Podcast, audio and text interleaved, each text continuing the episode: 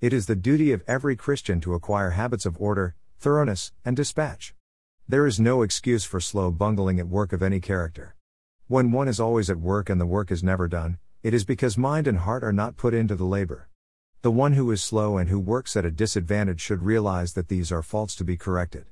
He needs to exercise his mind in planning how to use the time so as to secure the best results. By tact and method, some will accomplish as much in five hours as others do in ten. Some who are engaged in domestic labor are always at work, not because they have so much to do but because they do not plan so as to save time. By their slow, dilatory ways, they make much work out of very little. But all who will may overcome these fussy, lingering habits. In their work, let them have a definite aim.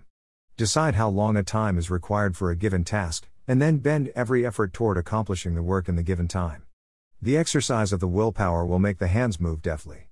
Christ's Object Lessons, 344, 1903.